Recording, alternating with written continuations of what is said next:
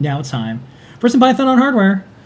During all this entire time, what have we been doing? It's actually been a lot of Python code. I gotta say, A lot of I- Python code. I've been writing a lot of Python code. I'm getting almost like good at Python. Okay, so CircuitPython Okay. 6.0.1 was released. Test it. Please, please, please find all the stuff because eventually we're going to get to the next version of CircuitPython and we can't do all the great things unless you tell us. A lot of been bugs have been closed. If you if we closed a bug report or an issue, um, now's a great time to come by and verify that we really did fix the bug. Just because it's now we have you know half a dozen plus different platforms that we're supporting in CircuitPython, and uh, bugs are sneaky. Um, but we have been squishing them and adding a lot more support for E ESP32S2, which is kind of a new generation because we added last year. You know we were adding. Um, or in the year before we were adding a Bluetooth Low Energy.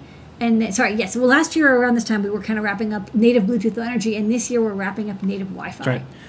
PyCon 2021, call for proposals. Also, um, we donated to the Python Foundation. We got the word out. They hit their fundraising goals. There's still one more day left. They're up to 92,000.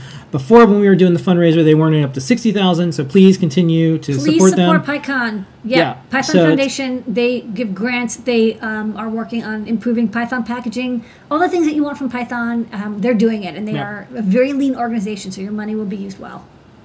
Also, check out this component storage system. It uses Raspberry Pi, coded with Python. You can see a bunch of NeoPixel things and more. It'll tell you where your parts are. Uh, this is kind of neat. I like these little devices. Do you love Um, these little keyboards? I think right. this is a cute keyboard. This is using our um, PyPortal, and it uses MicroPython as this little keyboard. It's a little tiny, little, little tiny, maybe CyberDeck. We'll talk about CyberDecks cute. later. Um, next week, deep dive with Scott returns. You'll see that pretty soon. We have some Adafruit updates. Um, you know, I mentioned before, gift certificates, Adafruit.io. You can shop our store. We just put a bunch of stuff in stock. Python Foundation, they hit their goals. We have this cool Duck Hunt Christmas ornament, uses Circuit Python, and you can put it on a tree, or this is just like something cool to have on your desk either way. This is a purple air quality sensor display using an Adafruit MagTag.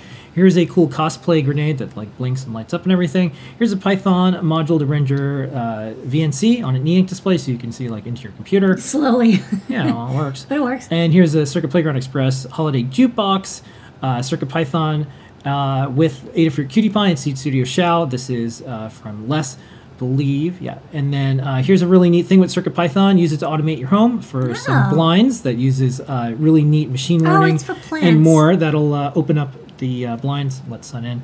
Here's the MagTag e-ink tweak display. Here's a cool cosplay project. You What's might going on, robot? Pray that I don't change the deal. um, and here is uh, some cool Mad Lib style words with Matrix Portal and a simple Python game with a microbit. As you can tell, Python is snaking its way to absolutely everything from data sciences to hardware to being able to do whatever you want that you can imagine with code and then having it work with electronics. It's happening. Tons of learn guides, tons of libraries, libraries, new updates. 288 altogether.